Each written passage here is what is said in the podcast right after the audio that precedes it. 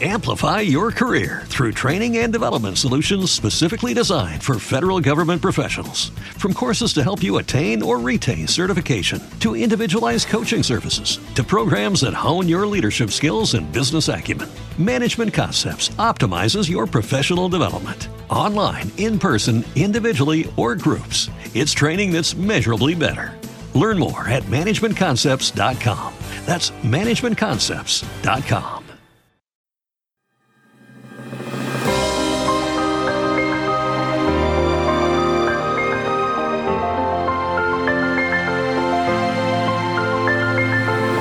Noosfera, el podcast de ciencia de la razón.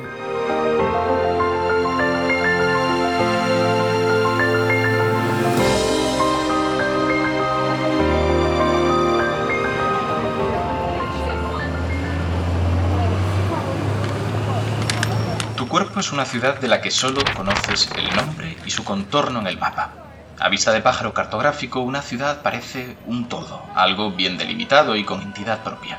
Más o menos así es como nos imaginamos nuestro cuerpo, como una silueta que responde a un único nombre. Pero el mapa es una cosa y la realidad otra. Y para conocerlos tendremos que ensuciarnos los zapatos. Desde aquí abajo la ciudad se ve muy diferente. El contorno de la ciudad ya no parece tan importante y entendemos que es tan solo nuestra forma de representar algo mucho más complejo. El resultado de agrupar una infinidad de edificios. Son ellos quienes dotan de entidad a la ciudad, apretándolos unos contra otros.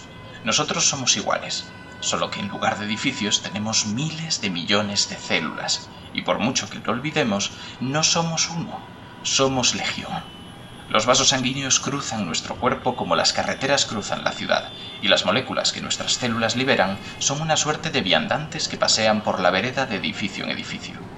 Somos más que un contorno con un nombre, y sin embargo, creemos conocernos a la perfección. Pero entonces, dime una cosa, tan solo una. ¿Cómo son tus edificios? ¿Qué forma tienen tus células? Os damos la bienvenida a Anosfera, el podcast de ciencia de la razón.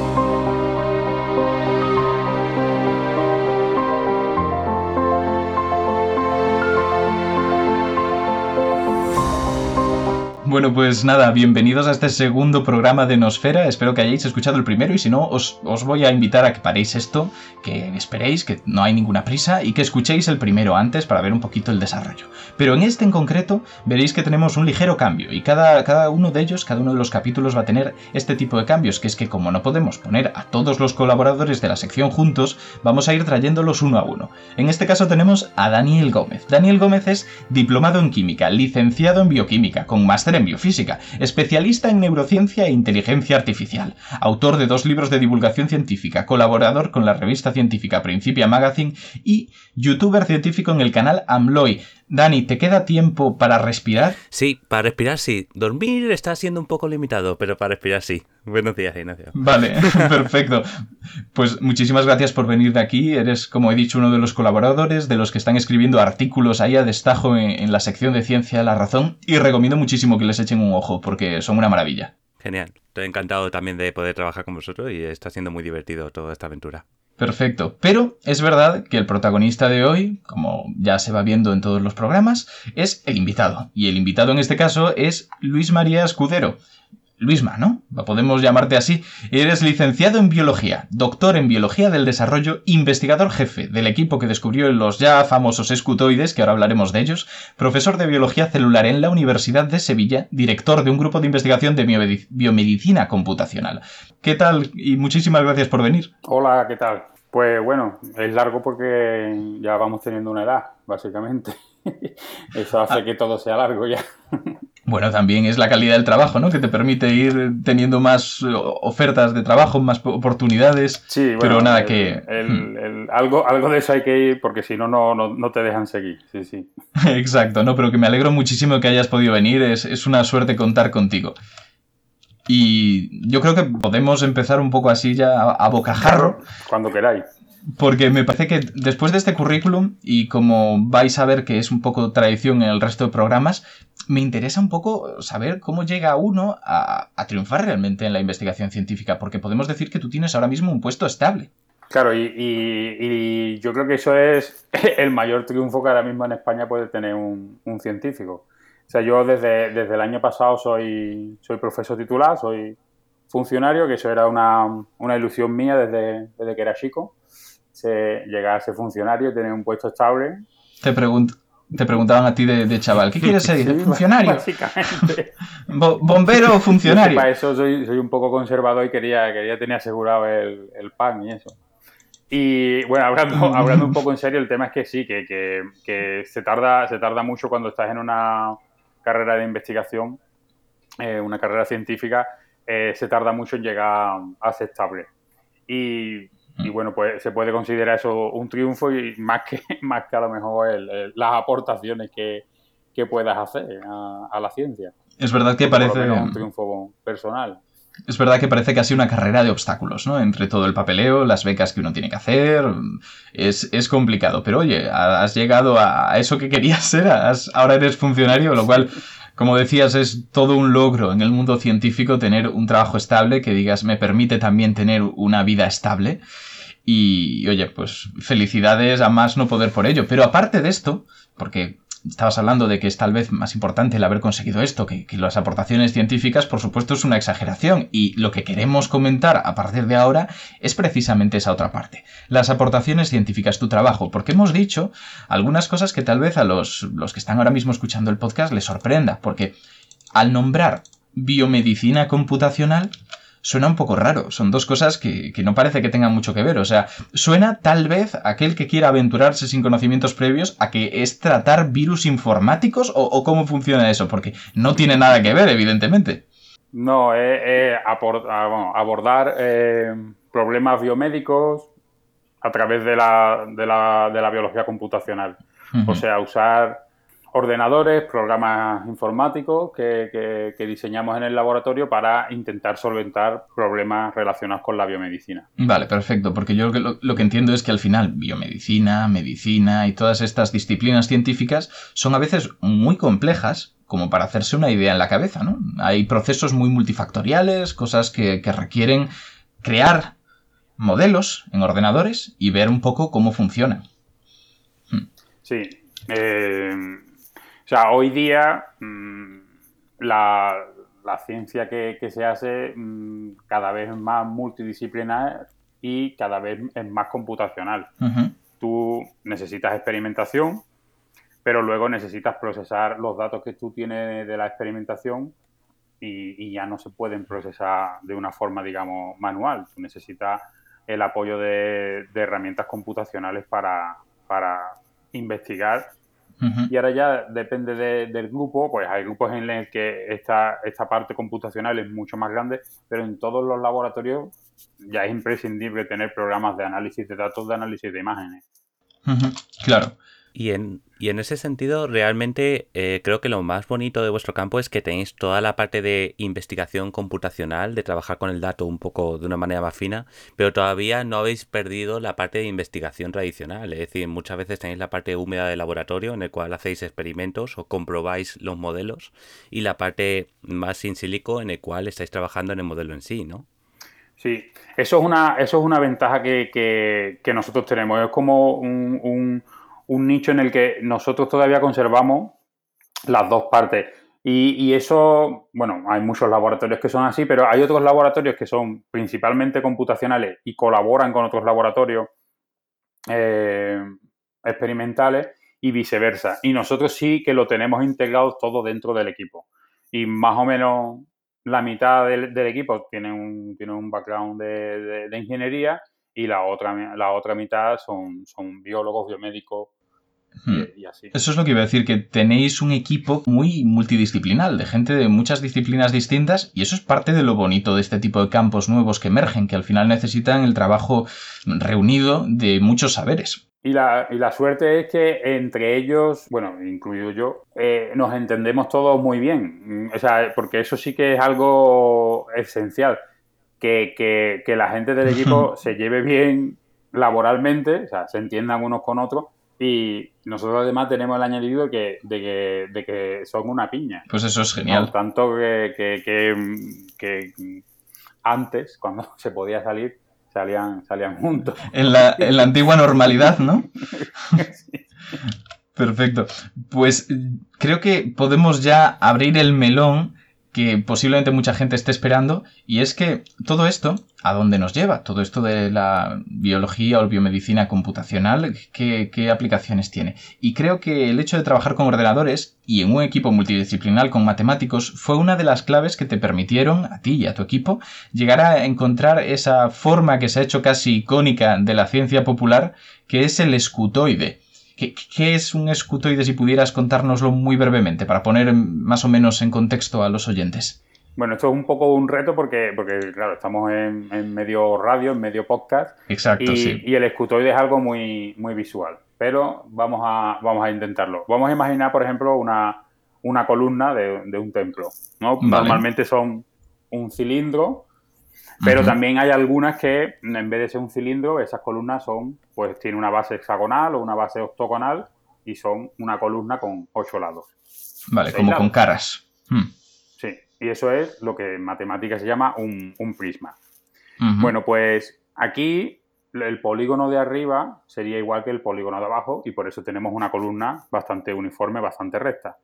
El escutoide es como si retorciéramos un poco esa, esa columna y lo que aparece es un vértice, un, punto de unión de diferentes caras en el centro de esa, de esa columna. Con lo cual es bastante representativo que lo que tú estás viendo, si tú estás viendo la columna de frente, es que tú ves una de las caras como, como un triángulo. Eso sería un poco así el Un prisma retorcido es como una, forma visual de, intentar entender lo que sería un, un escutoide.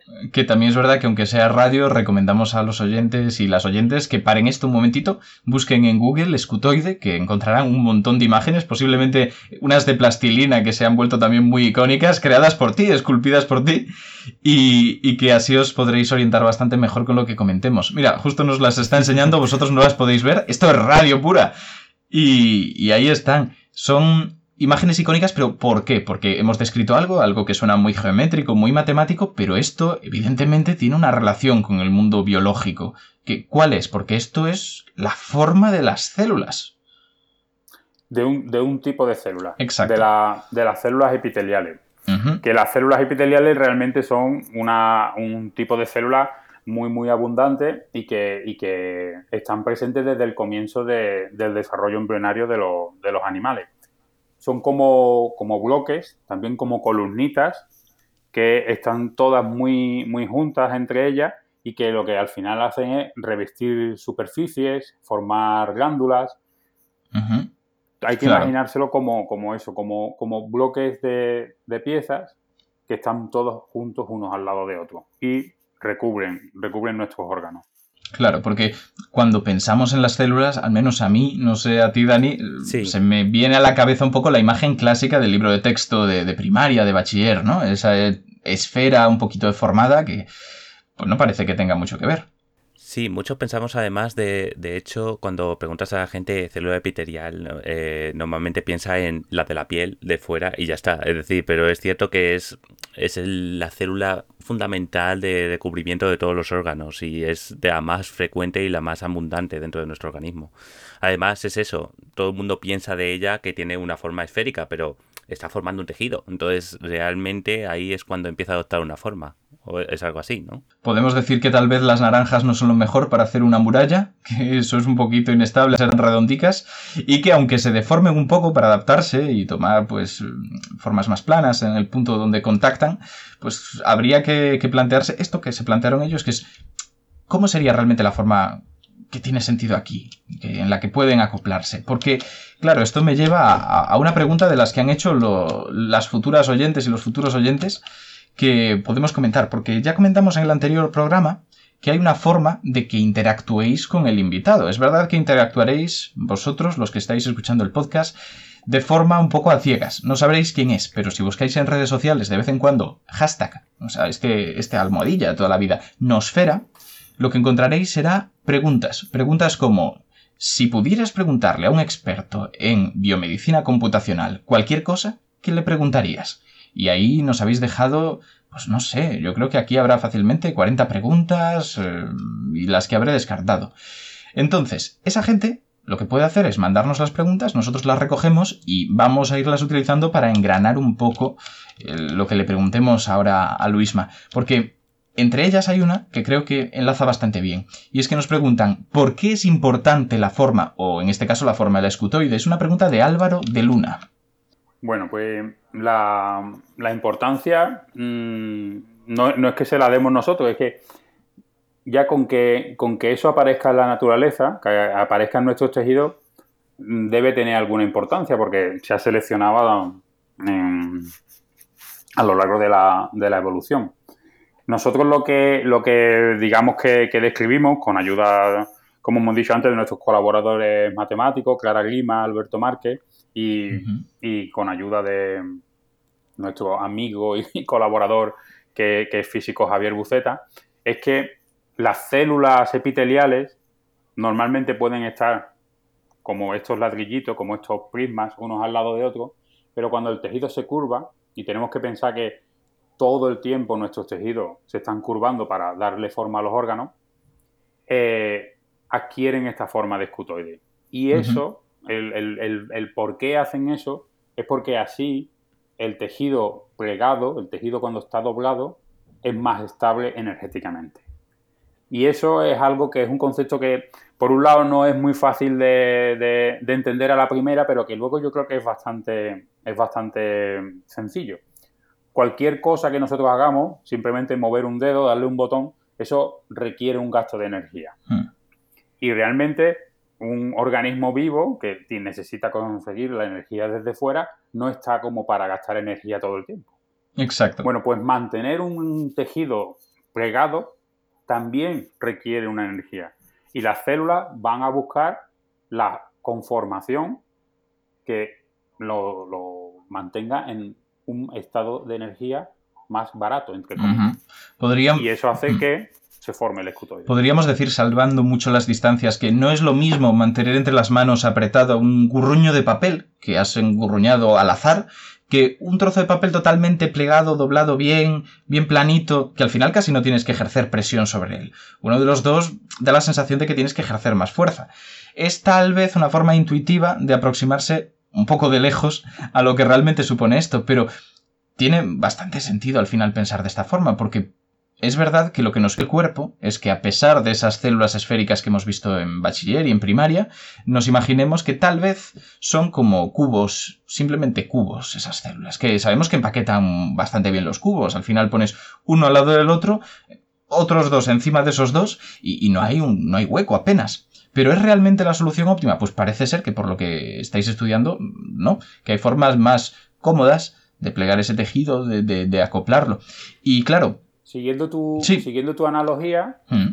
podríamos pensar que sería como mantener un papel entre las manos o mantener un muelle, un muelle que te estuviera haciendo resistencia. Ese muelle te va a costar mucho trabajo, pero si tú coges y cambias la forma del muelle, lo desenrollas y lo plegas de otra forma que ya no haga esa fuerza, pues ahora te va a resultar otra vez mucho más fácil pues creo que con eso la verdad es que sí que queda muy visual. Realmente daos cuenta de que lo que estamos haciendo es, al principio, hablar de una figura geométrica y sus propiedades en el espacio Amplify your career through training and development solutions specifically designed for federal government professionals. From courses to help you attain or retain certification, to individualized coaching services, to programs that hone your leadership skills and business acumen, Management Concepts optimizes your professional development. Online, in person, individually, or groups, it's training that's measurably better. Learn more at managementconcepts.com. That's managementconcepts.com. What if you could have a career where the opportunities are as vast as our nation, where it's not about mission statements, but a shared mission? At U.S. Customs and Border Protection, we go beyond to protect more than borders from ship to shore, air to ground, cities to local communities. CBP agents and officers are keeping people safe. Join U.S. Customs and Border Protection and go beyond for something far greater than yourself. Learn more at cbp.gov/careers. a través de la radio, sin imágenes de apoyo, pero la verdad es que lo del muelle ha, ayudado bastante, ha sido un soplo de aire fresco. Y en ese sentido hay algo que creo que puede ser interesante, eh, que, es decir, si la forma del escutoide se forma cuando está dentro del, tejido epitelial y, converge a las presiones de, la curva, eh, ¿qué es lo que pasa si sacas una célula en forma de escutoide fuera? ¿Sigue manteniendo la forma de escutoide o desaparece y vuelve a esa forma esférica que estamos acostumbrados a ver en un libro? Vamos, técnicamente, técnicamente eso, eh, sin, destrozar muchas cosas, es difícil. Pero está claro que si tú Mm, digamos, quitas, para hacer eso, quitas todas las uniones que hay entre las células epiteliales hmm. y, la pones en una plaga de cultivo independientemente, ellas van a perder la forma. Porque en esa hmm. nueva situación, la forma que, mm, que, es más barata otra vez energéticamente ya no es ni el escutoide ni el cubo. Hmm. Ya es otra vez volver a la esfera o a esa forma así un poco menos Lo que tú dices sí que lo podemos intentar imitar en nuestros modelos computacionales. Hmm. Tú puedes forzar algunas condiciones, mantener el volumen fijo o mantener una serie de, propiedades como la forma o la tensión en algunas paredes y ver qué pasaría entonces. Cosas que experimentalmente a lo mejor no se pueden hacer o no se pueden hacer fácilmente o no se pueden hacer hoy día. Claro, y esto ya... no se pueden hacer en España. esto lleva a otra pregunta que nos han dejado por aquí, y es que lo que Dani ha preguntado es si al extraerlas del tejido mantienen su forma. Pero lo que nos pregunta arroba mola saber, Carlos Pazos, que de hecho es un divulgador maravilloso, dice, además de las células epiteliales, ¿hay alguna otra estructura celular que se sepa y que pueda adoptar la forma escutoidal? Bueno, eso es algo que, nosotros tenemos en, cabeza explorar, pero mm, no hay tiempo para, todo. Yo, yo pienso que, lo va a haber. Que lo va a haber. Y, bueno, es un poco salirme por la tangente, pero eh, lo que sí se ha visto es que si tú tienes eh, pompas de jabón, si tú tienes una lámina de, pompa, de pompas de jabón, eh, ahí las células, las células formadas por las pompas de jabón se mm, forman con, como un epitelio, una serie de bloques todos juntitos, unos prismas unos al lado de otros. Y si tú coges esa lámina y la, y la doblas, energéticamente vuelve a ser favorable tener la forma de escutoide y las pompas de jabón empiezan a convertirse en, escutoide. Oh, qué curioso. ¿Esto qué, qué te quiere decir? Pues que esto realmente es un proceso físico general y que cada vez que tú tengas una estructura que cumpla esos requisitos, como la pompa de jabón o un epitelio, en el que tú tienes eh, células, entre comillas, que están adheridas a otras, formando toda una lámina, y tú doblas eso, energéticamente lo más barato va a ser que se forme el escutoide. Entonces, ahora ya la cuestión es buscar otras estructuras vivas donde eso ocurra. Porque la física te dice que eso va a tender a, adoptar la forma de escutoide. Claro. Pues la verdad es que es, eh, la pregunta es interesante y es verdad que nos quedamos casi con más preguntas que respuestas al respecto, pero es parte de lo interesante de la ciencia y el motivo por el que hay que seguir investigando y, seguir teniendo la posibilidad, por lo tanto, de investigar. Y esto nos lleva a otra pregunta más, porque si quisiéramos saberlo o si quisiéramos seguir investigando con escutoides, yo entiendo que al final utilizamos organismos modelo, hay, algo que estamos estudiando, se está estudiando esto en humanos, en animales. ¿De quién es el epitelio que investigáis? Bueno, originalmente el, trabajo se hizo a la vez en, modelos computacionales de, tubos, de tubos que, imitaban a glándulas. Eh, porque las glándulas son uno de estos tejidos epiteliales totalmente eh, plegados y que y que están en, todos los animales. Y empezamos con, con, con Drosophila melanogaster, la mosca de la, de la, fruta, porque yo toda mi carrera investigadora la he hecho con, usando la mosca como, como modelo. Y era lo que, lo que teníamos lo que teníamos en el laboratorio y donde empezamos a, investigar cómo se organizaban las células epiteliales en tres dimensiones. y, y, y, fue curioso que, que todo como que, que, convergió, porque veíamos una cosa rara en el, en el, en el modelo computacional y vimos que eso mismo estaba pasando en, en la glándula salival de la, de la mosca. Pero lo que pasa es que, claro, tú necesitas decir, bueno, esto está muy bien, hemos encontrado esto en una glándula de la mosca, pero es algo anecdótico por un lado ya sospechábamos que no porque el modelo computacional matemático daba lo mismo, pero luego buscamos en, en, otros, en otros epitelios como dentro del embrión de la, de la propia mosca eh, y el embrión del pez cebra. Y luego han salido artículos en los que se ha visto que también, por ejemplo, en ratones, en, el epidídimo de, de, de, los ratones, sería como el, conducto deferente, también esos tubos epiteliales también tienen eh, escutoides. Que conducto deferente, para, la gente que haya escuchado solo palabras, que es, es normal si no estáis familiarizados con esto, es eh, por decirlo así, simplificado, el conducto por el que el semen va a circular en el aparato genital masculino. Pero, pero sí, lo que comentas, que por cierto no lo he dicho, esta pregunta es de Daniel García. Así que hay, hay, que decirlo. Si nos estáis haciendo preguntas, tenemos que, tenemos que reconocerlo y agradeceroslo a todos, porque son muy interesantes. Pero lo que estaba comentando, cuando decimos animales modelos y empezamos a hablar pues de, la mosca de la fruta, del pez cebra, de ratones, al final en biomedicina y en medicina y en biología tenemos como una serie de animales que sabemos que son interesantes para estudiar determinadas cosas. Y al final los escuchamos de forma recurrente, casi parece que tenemos como un tipo de intención en torturar a una especie sobre otra y ni mucho menos. En, en todas estas ciencias de lo húmedo, como decía Dani al principio, no tenemos ningún placer en utilizar animales para investigación. Es algo que desgraciadamente tenemos que hacer todavía porque no hay formas de evitarlo. Muchas veces se habla de modelos de ordenador, se habla de estudios in vitro de células, que al final son los que haces cogiendo unas células y sobre una placa, de lo que sea, pues lo vas estudiando. Y todo eso está muy bien, pero proporciona aproximaciones muy lejanas todavía a la información que nos puede permitir el estudiar sobre animales modelo. También en ese sentido hay animales modelos que funcionan mejor que otros para cosas concretas. Es decir, si quieres tejidos, una mosca puede funcionar bien, pero está claro a nivel neurológico que da un poco menos de juego, a no ser que sea en desarrollo que muchos animales se parecen entre sí. Hmm. Pero también en medicina y demás... Eh, por ejemplo, para estudiar el sistema circulatorio se utilizan cerdos o se utilizan animales de granja que pueden tener justo un órgano o algo parecido a lo que quieres estudiar. Y aún así, como, como bien dices Ignacio, cuando trabajas con animales de experimentación hay unas normas muy estrictas y muy seguras de bioética. No puedes hacer cualquier cosa ni de cualquier manera. Ni de lejos.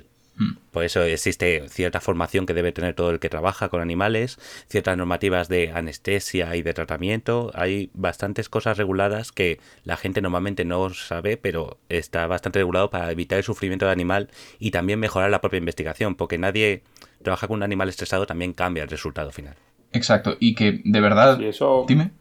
Eh, eso, es, eso es muy importante. O sea, yo para, para trabajar con moscas, las moscas sí que están fuera del del digamos de la normativa de, bioética, pero todos todos los vertebrados están, están, están dentro y nosotros para, para, experimentar con ellos necesitamos hacer una serie de cursos y cada año no, nos, hacen unas encuestas en las que nosotros mm, decimos cuántos animales hemos usado, qué procedimientos se han hecho, e, está todo muy controlado y en eso la gente tiene que estar tranquila en el sentido de que los primeros que tenemos muchísimo respeto por los animales de experimentación somos los, propios científicos, desde cualquier tipo de, científico. Es algo que, lo tenemos muy, muy, muy dentro. No es, no es, en ningún momento trabajamos con, con, una trivialidad o ¿no? Porque lo respetamos mucho. Exacto. Es que de verdad que a veces parece que los científicos no somos seres humanos y, todo esto, pero yo, por ejemplo, trabajando en investigación, cuando hacía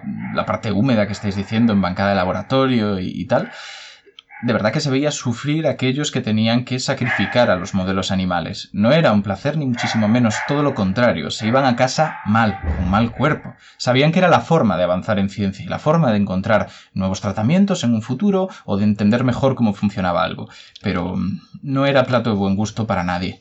Y nada, tal vez sea un poco ramificarnos y hablar de algo lateral, lo que acabamos de hacer, pero es que creo que es muy importante, porque la visión que tiene la gente es distinta. De todos modos, volviendo a los escutoides, estamos hablando de una figura geométrica que resulta que de repente no solamente la encuentras en tu modelo in silico, en ordenador perfecto, sino que estaba en esas glándulas de la mosca de la fruta y empiezas a encontrarlo en epitelio de otros animales. Eso tiene que sentirse como aquel que está de repente en una excavación arqueológica y empieza a descubrir ahí algo que estaba, que nadie había visto, un ánfora unos pergaminos con información, y realmente ese atractivo que supone el concepto de descubrir algo así, tuvo muchísimo impacto. Yo creo que podemos decir que se enteraron casi todas las personas en España que tuvieran conectados los telediarios, porque salió bastante.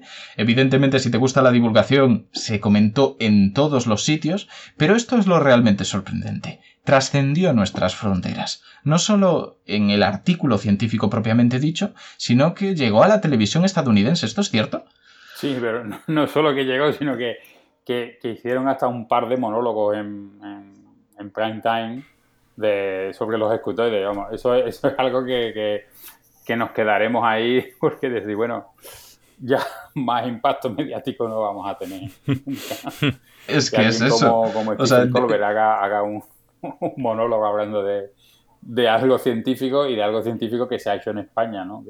es muy, hmm. es muy peculiar. Es que para que nos hagamos una idea, Stephen Colbert sería algo así como el Buenafuente, salvando las distancias de Estados Unidos. Tiene su late show, un late show con mucho tiempo, y el tío tiene mucho saber estar y es muy bueno.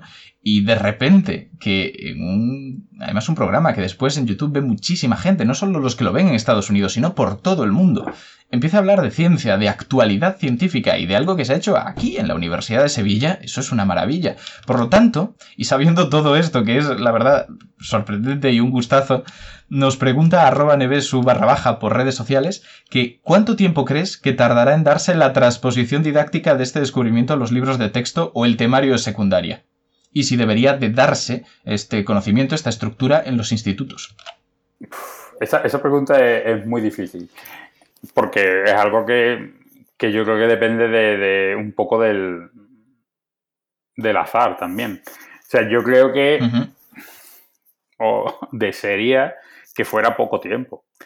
Eh, porque yo pienso que, que, es algo muy relevante porque va, va como en contra de muchísimos esquemas simplificados, sobre simplificados de los libros de, texto. Pero va a ocurrir, eso no, lo sé, ojalá, ojalá ocurriera. Yo tengo, aparte ya, ya, que soy funcionario, otra de las ilusiones de mi vida es que Escutoide entre dentro de la, de la RAE, que se ha, aceptado, y, ver los escutoides en libros de texto de, de secundaria. El tema es que eh, yo creo que tenemos una impresión equivocada sobre la fama que llegó a, tener los escritores, porque eso, en el campo de la divulgación eh, fue muy famoso. De eso ya estamos cerca de dos años, ¿no? Desde que salió el, artículo y que, pegó ese boom. Pero yo, mientras tanto, me he encontrado a muchos científicos que no sabían lo que eran los escutoides. Y es porque estos científicos no estaban tan relacionados con el tema de la divulgación que eso, eso daría para hablar, para hablar mucho. Y es un tema interesante. Cómo, se llega a que un escutoide, eh, que, que, los escutoides entren en, los libros de texto? Pues al final tienen que ser decisiones de, las editoriales, ¿no? y no sé hasta qué punto esa, esa barrera se ha pasado. Pues me, parece, la verdad, que es la mejor respuesta que podías dar, porque es muy comedida y al final ya sabemos que los profesores, desgraciadamente, se sienten un poco puenteados cuando hablamos los científicos sobre qué hay que dar y qué no hay que dar en el temario. Es verdad que no es nuestra competencia decidirlo, que ellos son los que saben de pedagogía. Por lo tanto, respuesta muy comedida, muy correcta y de verdad, queridos profesores y profesoras que nos estéis escuchando, no hemos pretendido enmendaros la plana ni haceros el temario, todo lo contrario. Nos lo estamos planteando como algo interno de aquellos que más o menos intentan hacer la ciencia, lo mismo de forma muchísimo más profesional y, y eso sí, realmente deberían estar. En cualquier caso, los escutoides tienen mucho de lo que podríamos seguir hablando y yo creo que como en en casi todos los casos en los que se habla de un descubrimiento nuevo, es fácil que te hayan preguntado alguna vez, en medios de, prensa sobre todo, que qué aplicación tiene esto. Y no sé si quieres hablar de eso, y de paso podemos hablar de lo importante que es la ciencia básica per se. o si, claro, claro, o si prefieres. perfecto. hablar de todo, sí. La, la pues aplicación de los escutoides, mm, podríamos decir que es ninguna. para, simplemente para, para provocar. Es que hace tanta falta decir esto y con claridad. O sea, creo que ha sido lo menos comercial que podíamos haber hecho. El decir, después de media hora de hablar de los escutoides y lo maravillosos que son, decir que aplicaciones, ninguna. Pero ¿hace falta que tenga aplicaciones? Tampoco. Sí. La importancia de la ciencia básica es esa. Lo que pasa es que luego, claro, hay que, hay que escribir proyectos y en los proyectos siempre te viene, te viene una sección que tienes que escribir en la que te dice qué aplicaciones va a tener tu, tu descubrimiento, cómo va cómo va a avanzar la sociedad española si, si, tu proyecto sale, sale adelante y, todo eso. Entonces, siempre estamos pensando en, la, en las posibles aplicaciones de lo, que, de lo que estamos haciendo, por supuesto, y, y más nosotros que, que, eso, que nuestro laboratorio se llama biomedicina computacional, que, que uno de los, de, los objetivos que tenemos es ser, nosotros lo que hagamos descubrimientos en, ciencia básica e intentar aplicarlo. Entonces nosotros sí que ya tenemos, y afortunadamente algunos de ellos eh, está concedido proyectos nuevos en los que la base son los, escutoides y entender cómo se organizan los tejidos epiteliales. Y la aplicación es a, intentar mm, avanzar en el conocimiento de otra, de otra herramienta, que son los mm. organoides. Ah, eso, es muy interesante. Nosotros, pues si quieres, puedo, puedo hablar un, poco. Los organoides son como órganos en miniatura, pero la gente no puede pensar en un cerebro reducido o un corazón reducido. Realmente son trocitos de tejido que las propiedades que tienen es que, punto uno, lo puedes hacer cultivar en el laboratorio, lo cual es una gran ventaja, porque puedes manipular cuáles son las condiciones en las que crecen. Por otro lado, reproducen algunas características de los órganos a los que se quieren parecer. Y, eh, por otro lado, son, tienen la capacidad de tener incluso el contenido genético que podría tener un paciente. O sea, podríamos incluso hacer organoides de personas, con células que vienen de un paciente de algún tipo de enfermedad. Y eso es la que es una aplicación a biomedicina y de los organoides se va a hablar cada día más. Está siendo exponencial ahora mismo lo que se está hablando, pero todavía no ha llegado a la, a la sociedad en general. Pero va a llegar. Igual que llegaron hace 20 años las células madre, que yo siempre llamo células troncales.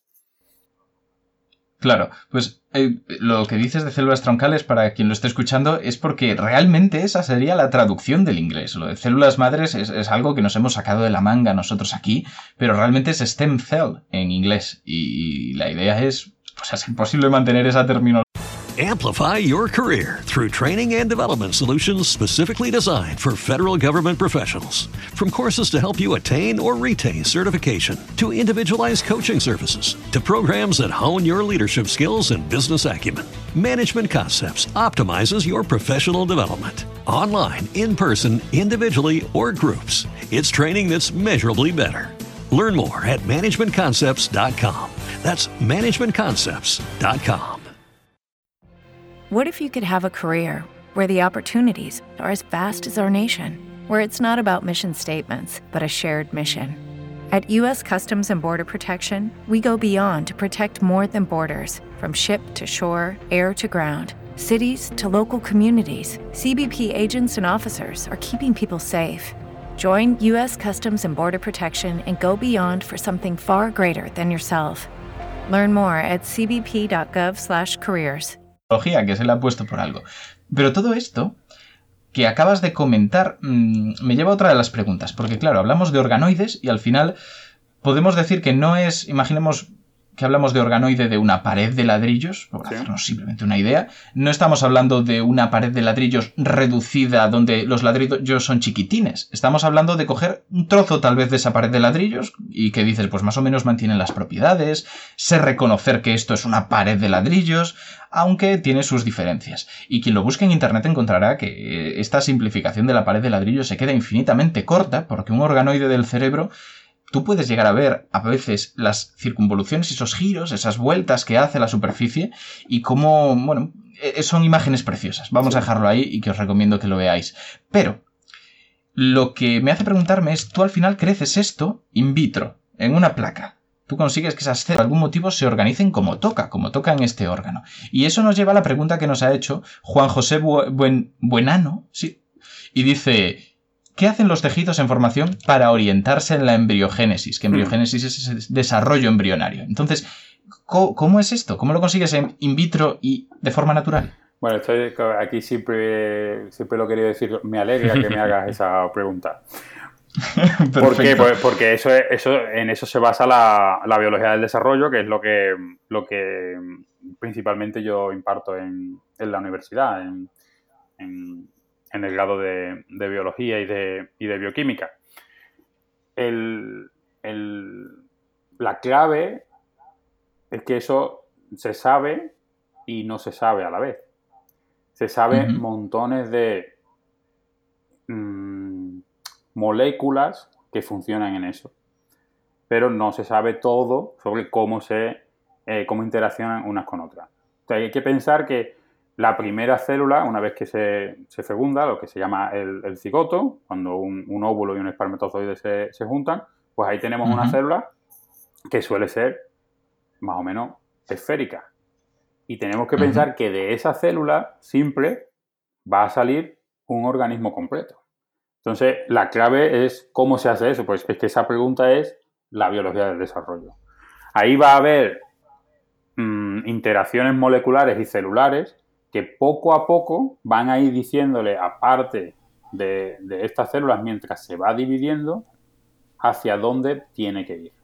Y esto es una cosa que para mí yo creo que es más complejo que entender el universo, pero claro, los físicos en ese momento pero es verdad que nosotros aquí somos de ramas biológicas y sabemos a lo que te refieres. Es una maravilla. El, una cosa tan sencilla como que cuando se empiezan a multiplicar estas células eh, y, ya se forma la mórula y cosas más complejas, que en algún momento deciden cuál es la cabeza y cuáles son los pies de, ese embrión. Ese concepto ya es una locura, y ya sea por gradientes, porque hay concentraciones distintas de moléculas en unas zonas en otras, o por lo que sea. Sí, todo, todo empieza, cosa... todo empieza así. Ya en el, en el propio óvulo ya hay asimetrías que no somos capaces de ver con nuestro ojo desnudo. Pero existen molecularmente algunas asimetrías y eso hace que conforme empieza a a dividirse, hay una cierta flexibilidad que cada vez se va perdiendo más.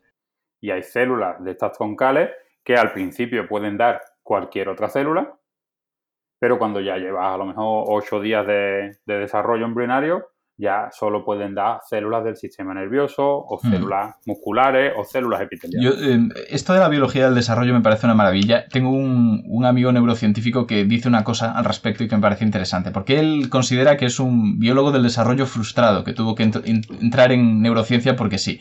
Y dice que para él la neurociencia es aquella persona con quien tendrías un escarceo, pero con la biología del desarrollo te casas, porque es una de estas cosas que, que acabas conociéndola en profundidad y de verdad que oculta muchísimas cosas espectaculares, que tal vez no sea tan de fuegos artificiales como la neurociencia, y lo dice alguien que eh, se dedica a estudiar eso, y, pero que tiene toda esa maravilla oculta. Creo que Dani quería decir algo antes. que en ese sentido, eh, todo lo que es biología del desarrollo eh, siempre la gente sí que tiene el concepto de célula madre y va un poco en esa dirección cuando nosotros estamos diciendo células troncales, es el hecho de la diferenciación celular. Es decir, la gracia de las células madre, por lo que todo el mundo lo tiene un poco en boca, es que el hecho de que si conoces un poco todas las cascadas de señalización, todas las moléculas que son necesarias para que la célula pueda cambiar, tú puedes transformarla en cualquier otra célula. Puedes utilizar la biología del desarrollo de una manera práctica y hacerlo en una placa. De manera que si tienes una célula madre la puedes transformar en una neurona, poniéndole la receta correcta para que haga el camino, o lo puedes transformar en una célula de riñón. De, y si es encima con la propia genética del paciente hace que sea una célula de riñón del paciente que puede ser útil para la formación de organoides y demás, como estamos diciendo. Ah, simplemente, es decir, es, como dices, eh, yo he estado metido dentro de investigación de neurociencia y la biología del desarrollo, eh, conozco a varios que lo llevan y al final siempre están con un mapa gigantesco de todas las posibles interacciones a nivel genético y de hecho es raro ver perfiles como Luisma en el cual están no solamente a nivel genético o a nivel de la diferenciación de las células, cómo cambian de tipo, sino también la propia forma de las células o cómo se desplazan hacia los sitios y forman la propia estructura del embrión. Entonces mm. es un campo muy bonito. Es una maravilla. Yo creo que, no sé si en algún tipo de programa a través de medios generalistas como este se ha hablado tanto y tan bien de la biología del desarrollo. Pero nosotros estamos satisfechos con nosotros mismos por haberlo hecho porque la verdad es que da gusto poder hablar de estos temas. Y tal vez por ser un poquito más mainstreams después de hablar de esto, más de lo que se suele tratar, pero que es interesante, nos dejan por aquí otra pregunta. Nos la deja María Ángeles Seguramonte y dice, ¿Hay relaciones claras entre el funcionamiento celular y determinadas enfermedades? Y dice, ¿y si eso es así? ¿Se puede cambiar ese funcionamiento para curar las enfermedades con las que se relaciona? Y creo que esto viene un poco al cuento por lo que decíamos antes de crear tal vez organoides, porque al final estamos intentando simular también las funciones que tienen esos tejidos. ¿Hasta qué punto nos vale una cosa y otra para hacer un insight, una aproximación a lo que ocurre realmente en una enfermedad? Vamos, 100%. O sea, de hecho hay una, una rama de, de la terapéutica, que, es la terapia celular. modificar células que tú luego puedes intentar volver a insertar en el organismo para, para, curar una patología. Entonces, la respuesta es 100%. El, el, saber el problema que tienen las células muchas veces es la clave para entender la, patología. Hay biología celular de la patología también, como otra, como otra rama. Y después los organoides es que es biología celular, porque tú estás haciendo un, cultivo histológico de, un tejido en, esa, en, esa, placa y cosas que se están intentando es luego eh, intentar, o sea, hay muchísimas cosas que se están haciendo con organoides, pero una de ellas es intentar volver a, a, crear una, un trozo de tejido que puedas volver a meter dentro del paciente. Eso ya, no soy experto en, esa, en esa rama y, también hay muchos abordajes dependiendo del tejido y de, la, y de la patología. Porque los organoides, ya digo, sirven para montones de cosas.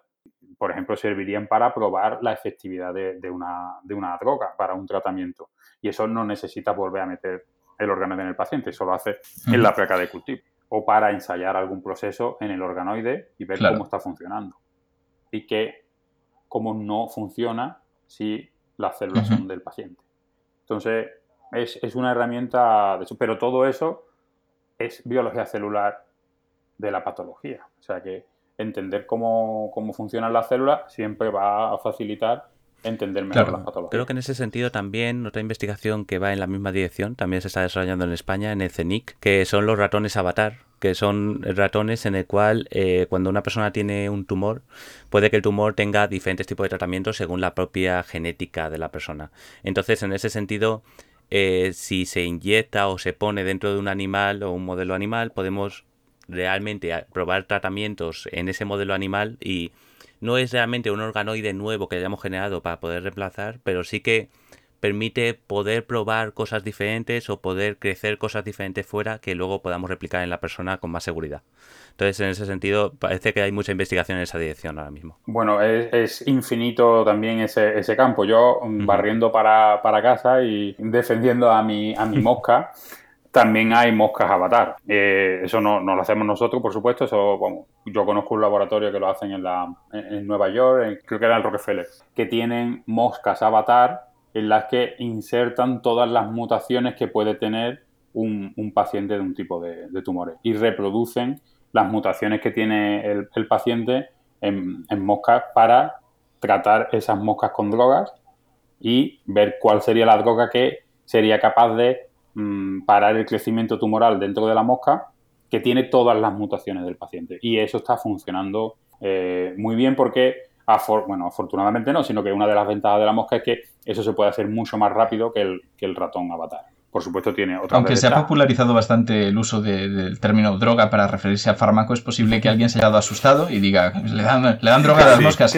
Pero no os preocupéis, estamos hablando de fármacos. Lo que pasa es que en inglés, que al final es el idioma en el que se hace la ciencia ahora mismo, se refieren a drugs, que tiene la traducción tanto de drogas como de fármacos. Por eso a veces lo usamos indistintamente, pero no le damos LSD a las moscas ahora. Que, muchas veces, eh, claro, hmm. eso es un poco de deformación y, el inglés que lo tenemos demasiado metido en la cabeza. Pero otra, otra cosa que no son directamente drogas y que puede incluso que no sean fármacos todavía, son eh, compuestos naturales, moléculas naturales, que hay librerías completas de compuestos naturales que se dan porque mm, esos ya se han probado que, que no tienen efectos nocivos y, y que son, entre comillas, naturales y que podrían funcionar, son potencialmente Claro, al final es in- eh, beneficiosos. investigación en nuevos fármacos, en cierto modo también, el coger y decir esto no está probado, así que vamos a ver si funciona y, y ya en el futuro pues lo aprobaremos o no. Pues me parece muy interesante, la verdad es que estamos hablando al final de biología del desarrollo, de los escutoides, de todo esto, pero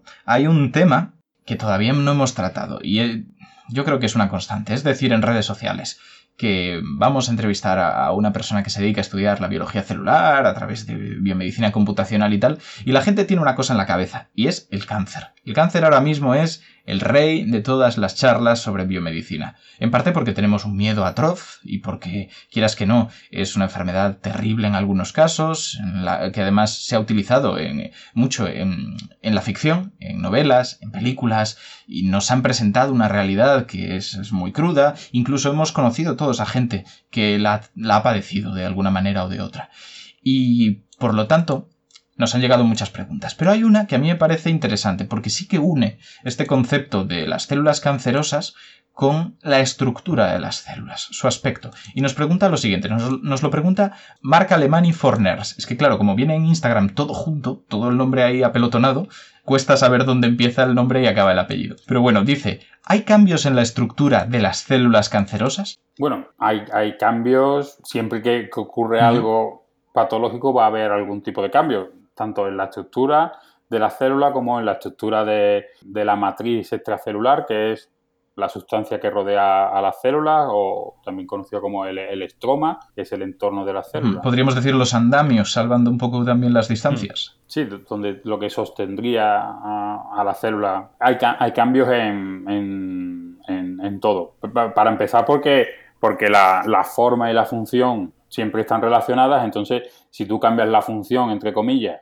y ahora eres una célula cancerosa, va a haber algún cambio asociado. ¿Hasta qué punto se ha estudiado? Bueno, pues eso es una cosa que se estudia mm, desde muchísimos ámbitos.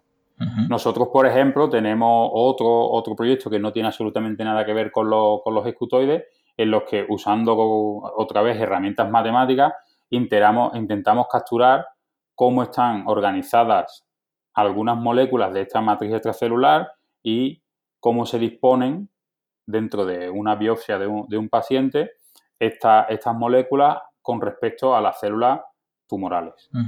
Y, y así, capturando esta organización, vemos como algunos cambios de estructura de este complejo formado por la matriz extracelular y, la- y las células tumorales favorecen, entre comillas, porque no, no podemos hacer una correlación de causalidad, pero, pero sí que correlacionan con algunos, algunas versiones más agresivas del tumor y otras organizaciones correlacionan con unas versiones más benignas. Y eso es otra forma de estudiar este tipo de, de, de procesos, mirando la morfología, mirando la estructura y correlacionando si algunas estructuras son más agresivas y otras son menos agresivas. Esto es muy interesante porque ya sabéis que vivimos en un mundo donde la, la tecnología y la inteligencia artificial está cada vez teniendo más aplicaciones. Y hay algunos estudios que intentan utilizar la inteligencia artificial para diagnosticar la posible malignidad de un tumor, tomando un corte de, de estos tejidos, viéndolo al microscopio, entonces lo que ves realmente es como el contorno de las células, como si pegaras un tajo y las vieras al través,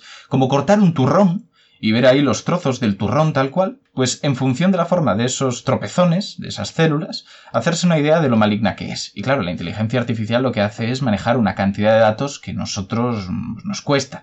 Cuando decimos inteligencia artificial suena tal vez muy espiritual, muy así como elevado, pero básicamente son algoritmos que son capaces de optimizarse muy bien y de procesar mucha información. En este caso lo que consiguen es tomar una cantidad de datos increíble sobre el contorno, sobre los ángulos que hace esto, sobre cómo se relacionan geométricamente y sin nosotros saber muy bien cómo, ni la red tener ni idea de lo que está haciendo, te dice, esto parece que es más maligno, esto parece que es más benigno.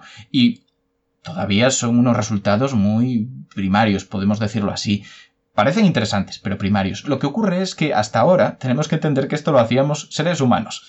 Porque ya que estamos hablando de utilizar el aspecto de esas células para hablar de su malignidad y su diagnóstico y tal, esto los anatomopatólogos en los hospitales son eh, esa especialidad médica que se encuentra místicamente recluida en, el sótano entre laboratorios y una luz tenue, entre microscopios y, gafas protectoras, pues esta gente de la que nunca se habla y que tienen la suerte y la desgracia de no tener que hacer guardias por lo general, son los que a ojo y a, cuenta de la vieja básicamente, tenían que determinar si estas células eran de un tipo o de otro. Por supuesto que no se limitaba solamente a que ellos supieran interpretar la forma, sino que hay otra serie de técnicas a través de inmunología, etcétera, que te permiten hacerte una idea. Pero es muy interesante, porque al final estamos comentando lo que decía Luisma, que podemos ahora abundar un poquito, que estructura y función van de la mano al final podemos hacernos una idea de la relación que hay en todo esto. No sé si quieres comentar algo al respecto, porque es un, tema interesante. Sí, sí. Bueno, primero quiero, quiero, quiero romper una lanza por los anatomos. Por supuesto. anatomólogos. por ellos y ellas. porque, porque nosotros tenemos un, colaborador, Eloy Rivas, que, que, lo es del Virgen del Rocío, y él hace guardias también, porque muchas veces tiene intraoperatoria. Claro, porque hacen lo que se llaman. hacen las extemporáneas, esos seres que al final están marginados a veces del hospital. Y lo digo como una reivindicación a su favor, de que hay que integrarlos más, etcétera, etcétera. Pero es verdad que tienen el concepto de extemporáneas. Es el momento en el que el anatomopatólogo se mete pólvora y tiene que estar en el quirófano, coger esa muestra tal cual sale del paciente, llevársela, procesarla rápidamente y dar el resultado antes de que acabe la operación. Dice, eh, esto, este tejido es malo, quita entero el el, órgano o el tumor o lo que sea. Y, para mí, para mí es una persona muy, muy sabia. Eh, y, y, cada vez que hemos, hemos colaborado con, él, pues, pues él nos daba su visión subjetiva, pero con la experiencia, y nosotros intentábamos con, nuestro, con nuestros análisis computacionales intentar sacar datos próximos a lo que él veía de una forma totalmente objetiva, matemática, topológica y reproducible. Y, ahí han salido algunos estudios que, que, estamos muy contentos con, ellos. En, esto, en este caso era sobre enfermedades neuromusculares en particular. Y sobre el tema estrella de, de la forma y la función, o sea, Amplify your career through training and development solutions specifically designed for federal government professionals. From courses to help you attain or retain certification, to individualized coaching services, to programs that hone your leadership skills and business acumen, Management Concepts optimizes your professional development. Online, in person, individually, or groups, it's training that's measurably better. Learn more at managementconcepts.com. That's managementconcepts.com. What if you could have a career where the opportunities are as vast as our nation, where it's not about mission statements, but a shared mission? At U.S. Customs and Border Protection, we go beyond to protect more than borders from ship to shore, air to ground. Cities to local communities, CBP agents and officers are keeping people safe. Join U.S. Customs and Border Protection and go beyond for something far greater than yourself. Learn more at cbp.gov/careers. Eso es algo que, todo el mundo o sea, debería saber que 2 más 2 son 4 y que, y que, la, y que la forma y función de, algo vivo están totalmente relacionados. Eh, y eso es algo que yo soy muy pesado y que repito muchas veces en cualquier clase que doy en, la universidad, porque es algo que no sé si es intuitivo o no, pero es que quiero que esté como insertado en la, en la mente de, de, de, los estudiantes. Y es que la, la evolución hace que eso sea así. O sea, siempre se va a ir, mm, digamos, eh, seleccionando una forma que sea óptima para realizar una función y viceversa. Y, así va, va todo, digamos, de la mano para que si las células epiteliales son prismas es porque esa es la forma óptima para realizar esa función de recubrimiento y barrera. Y si luego cambian la forma cuando se dobla y adquieren la forma de escutoide, es porque esa es la forma óptima para tener un epitelio doblado. Y eso va a ser siempre así. Sí, totalmente. Y creo que tal vez, solo por si acaso, convenga decir que esto no es caer en una teleología. A veces eh, es una cosa que es fácil que, caigamos en ella cuando hablamos de biología, y es hablar de las cosas como si tuvieran un fin. No es que esta forma se haya producido para algo, sino que ha sido seleccionada porque era mejor haciendo algo.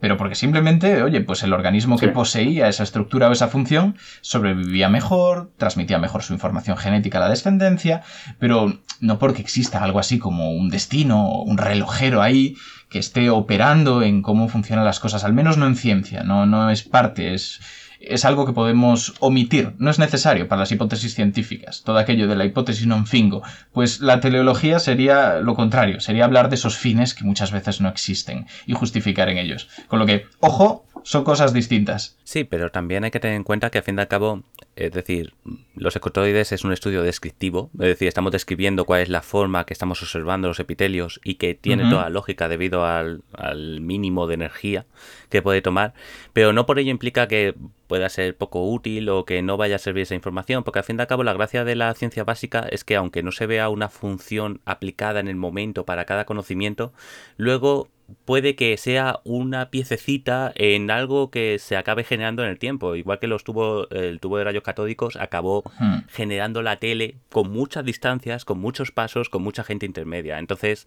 la investigación básica es muy importante en ese sentido. Genera muchas piezas pequeñitas que luego puede que acaben desarrollando algo importante que no vemos. Este Totalmente. A mí me gusta poner como ejemplo algo más extremo todavía, que es la teoría de números en matemáticas, que básicamente es estudiar las propiedades que tienen algunos conjuntos de números y para hacerlo muy muy simplificado, por ejemplo, ¿por qué cómo se distribuyen los números primos, por qué de repente hay uno pegado a otro y luego tenemos que esperar 10 números para encontrar el siguiente primo.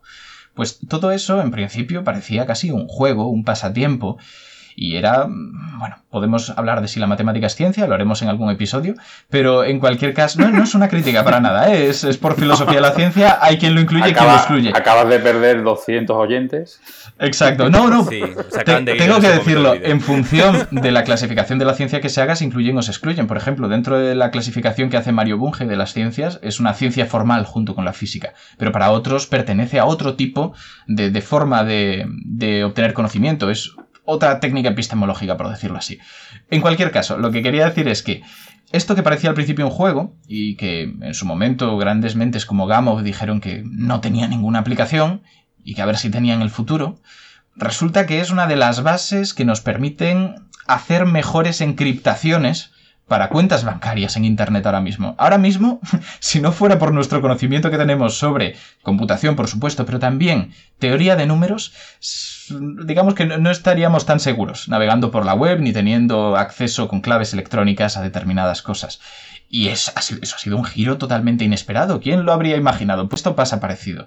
A veces justificar por qué tenemos que investigar algo, por qué va a tener una aplicación, es ponernos barreras invisibles en el futuro, que ya, ya, las encontraremos cuando sea demasiado tarde. Decir que estudiar esos virus que prácticamente a nadie le interesan, esos coronavirus que como mucho producen la gripe en el pasado, pues ¿para qué vamos a hacerlo? Y de repente, es verdad que también es fortuito y no podíamos haberlo imaginado, justo es la familia de virus del coronavirus la que se desmarca un poco y desencadena una pandemia. No es exactamente igual en todo el resto de ciencias, pero es un poco la moraleja que podríamos sacar, que mm, reducir todo a qué se aplica y que no tiene un problema. Y tiene otro, y si me permitís acabo ahí con mi, mi tontería mental esta de empezar a desarrollarlo, que es que a veces los propios científicos pecamos de ello, porque para publicar sabemos que vivimos en un, mundo donde o publicas o la lías, de ahí no, puedes mantenerte eh, en la línea de trabajo, te piden las revistas que tengas unas conclusiones un poquito rimbombantes, incluso te lo sugieren. Tú sabes que vas a publicar con más facilidad si de repente nombras cosas que están de moda.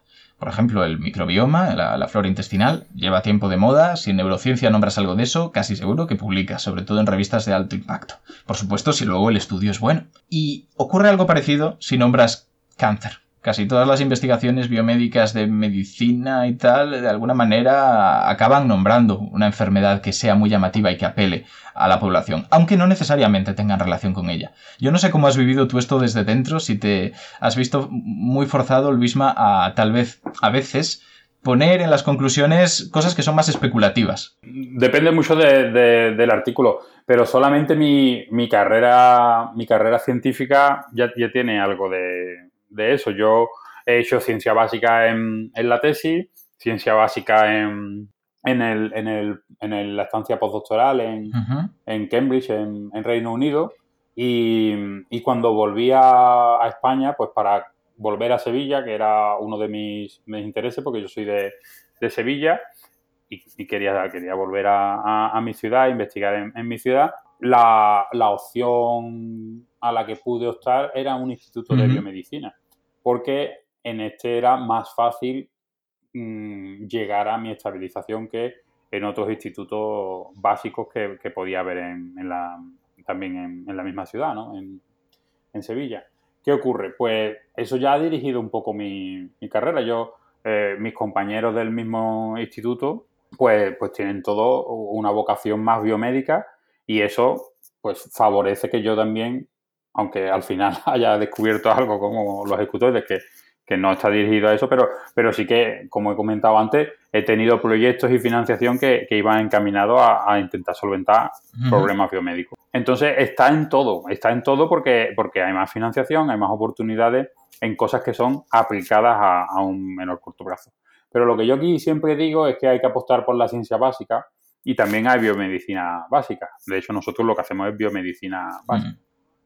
Porque si tú no investigas hoy algo básico, tú no vas a ver el resultado dentro de 20 años. Y para, para, que las cosas que hoy son biomedicina aplicada, hace 20 años eran biomedicina básica. Y yo ahí muchas veces pongo el ejemplo de genes como los que están sobreactivados, proteínas que están sobreactivadas y que, y que causan el cáncer de colon, que es uno de los cánceres más, más, frecuentes en, en seres humanos. La vía que está sobreactivada y que es maligna en estos cánceres se llama la vía de wind. Y de wind porque viene de wingless. Y wingless significa en inglés sin ala. Y es porque es una vía que se descubrió en moscas, intentando investigar cómo se formaba el ala de la mosca. Pues ahí tienes la prueba. Como sabemos tanto de cómo se forma el ala de la mosca y sabemos cómo interaccionan las proteínas que forman el ala de la mosca, se ha avanzado muchísimo en el conocimiento del cáncer de colon porque las proteínas que hacen el ala de la mosca son muy parecidas interacciones de forma muy parecida en el desarrollo normal del epitelio del colon y cuando fallan, cuando se sobreexpresan, cuando están sobreactivadas, dan estos tumores. Si no se hubiera hecho estudios previos en, moscas hace 40 años o más que se descubrió Willis, no sabríamos tanto ahora sobre este tipo de tumores.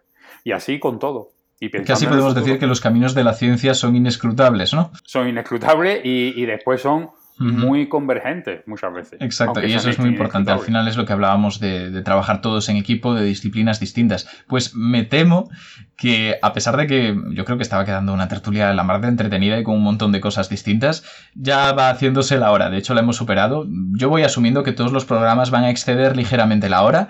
Y lo que voy a hacer es preguntarte una serie de cosas muy rápidas que queremos preguntarle a todos los que vengan aquí porque creemos que es interesante. Como decíamos al principio, al final cuando a un chaval le pides que, dibuje a un científico, no solamente lo dibuja hombre, porque tenemos ese cliché que tenemos que desterrar, sino que habla de un señor con bata y, y con gafas de laboratorio y como con los pelos muy alborotados como si fuéramos una especie de, distinta de humano, aislada eh, en la investigación. Y ni mucho menos. Al final somos seres humanos que también tenemos nuestro corazoncito.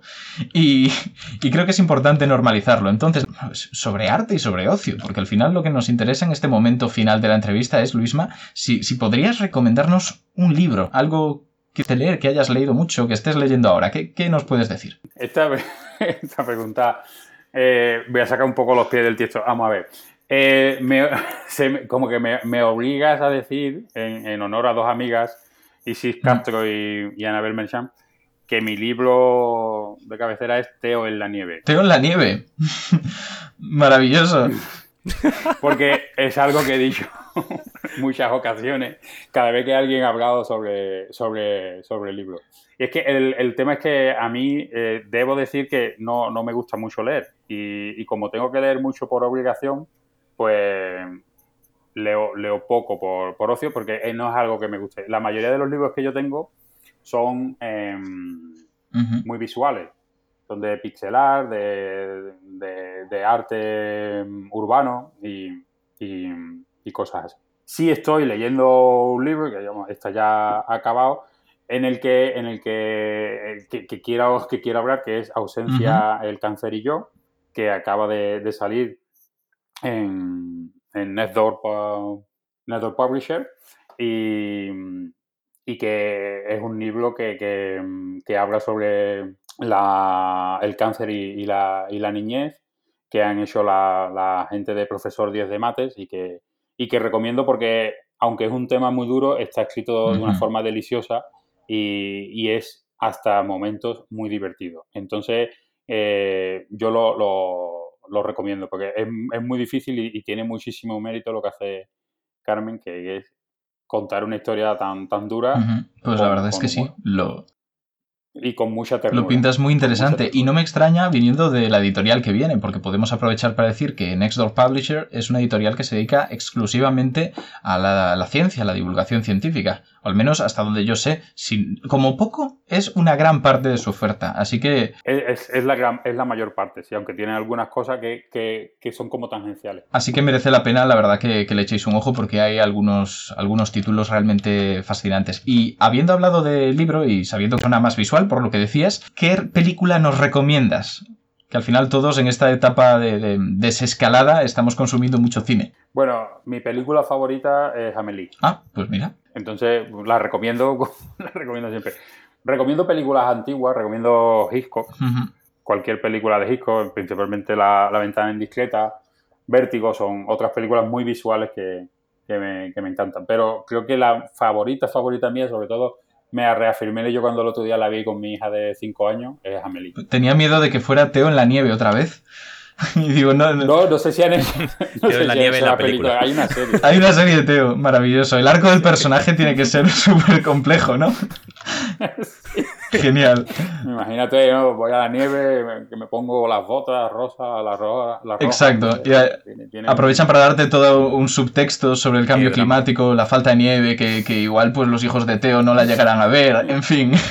Aparte de esto, cerrar ya, como última pregunta. Esto es un poco más extraño, porque tal vez es más difícil de acotar, pero si tuvieras que recomendar a la gente que ahora tiene tiempo para redescubrirse a medida que desescalamos y de repente descubre que, oye, pues puede volver a salir al exterior o quedarse en casa y hacer otras cosas, ¿qué actividad, qué cosa de ocio que a ti te guste especialmente recomendarías que la gente probara alguna vez? Bueno, em, ahí mi, ocio más grande, lo que pasa que por situación familiar de los tres niños que que tengo todos con edades muy parecidas, la, tengo bastante abandonada, es construir con, Tente.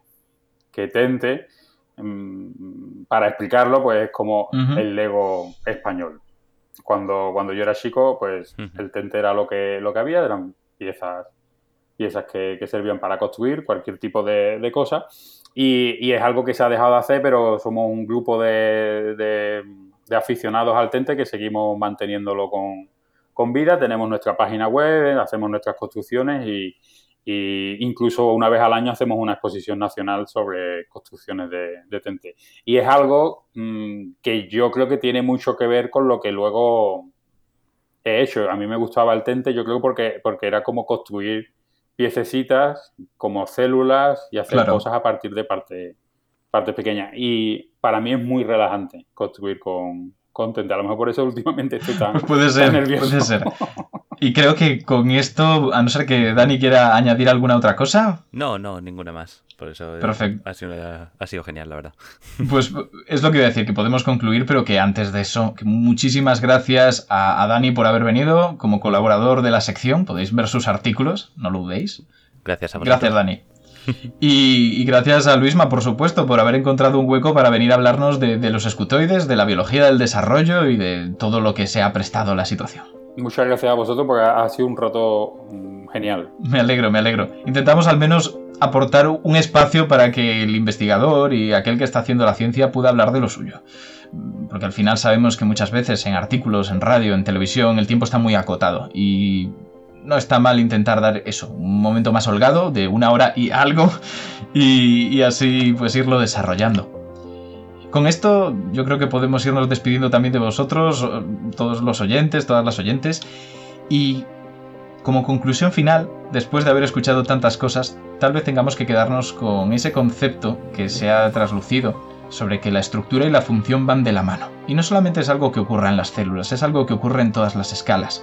A poco que estudias un poco sobre evolución, sabes que el pico tan largo de algunos colibríes tiene una función clara, que es libar el néctar de determinadas flores, que tienen además una estructura muy alargada, acoplada a ese pico. Con las células ocurre algo parecido, si tienen una forma es porque posiblemente se han visto beneficiadas por desarrollarla. En el caso de esos escutoides, de esos prismas truncados que tienen una base de 5 lados y otra base de 6, está ocurriendo algo parecido. Están siendo energéticamente óptimos o casi óptimos para la deformación de los tejidos, cuando estos se doblan, cuando estos pasan por, por estrés mecánico.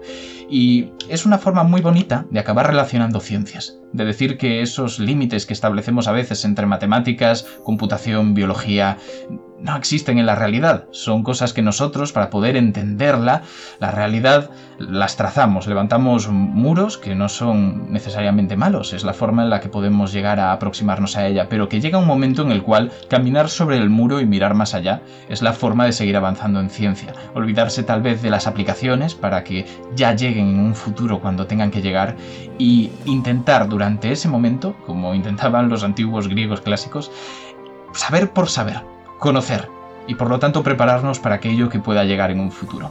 Dicho esto, ahora sí, nos despedimos. Muchísimas gracias por escucharnos y nos vemos en el próximo capítulo de Nosfera, el podcast de ciencia de la razón.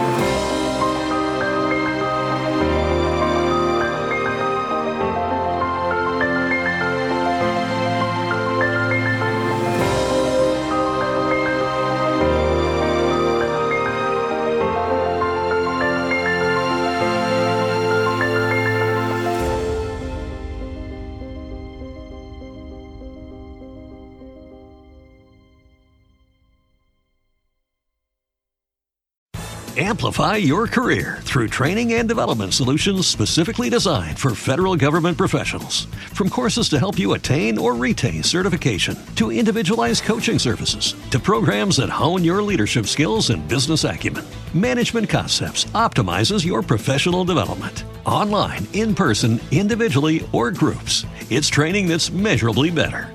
Learn more at managementconcepts.com. That's managementconcepts.com. Every day, we rise, challenging ourselves to work for what we believe in. At U.S. Border Patrol, protecting our borders is more than a job, it's a calling. Agents answer the call, working together to keep our country and communities safe. If you're ready for a new mission, join U.S. Border Patrol and go beyond. Learn more at cbp.gov/careers.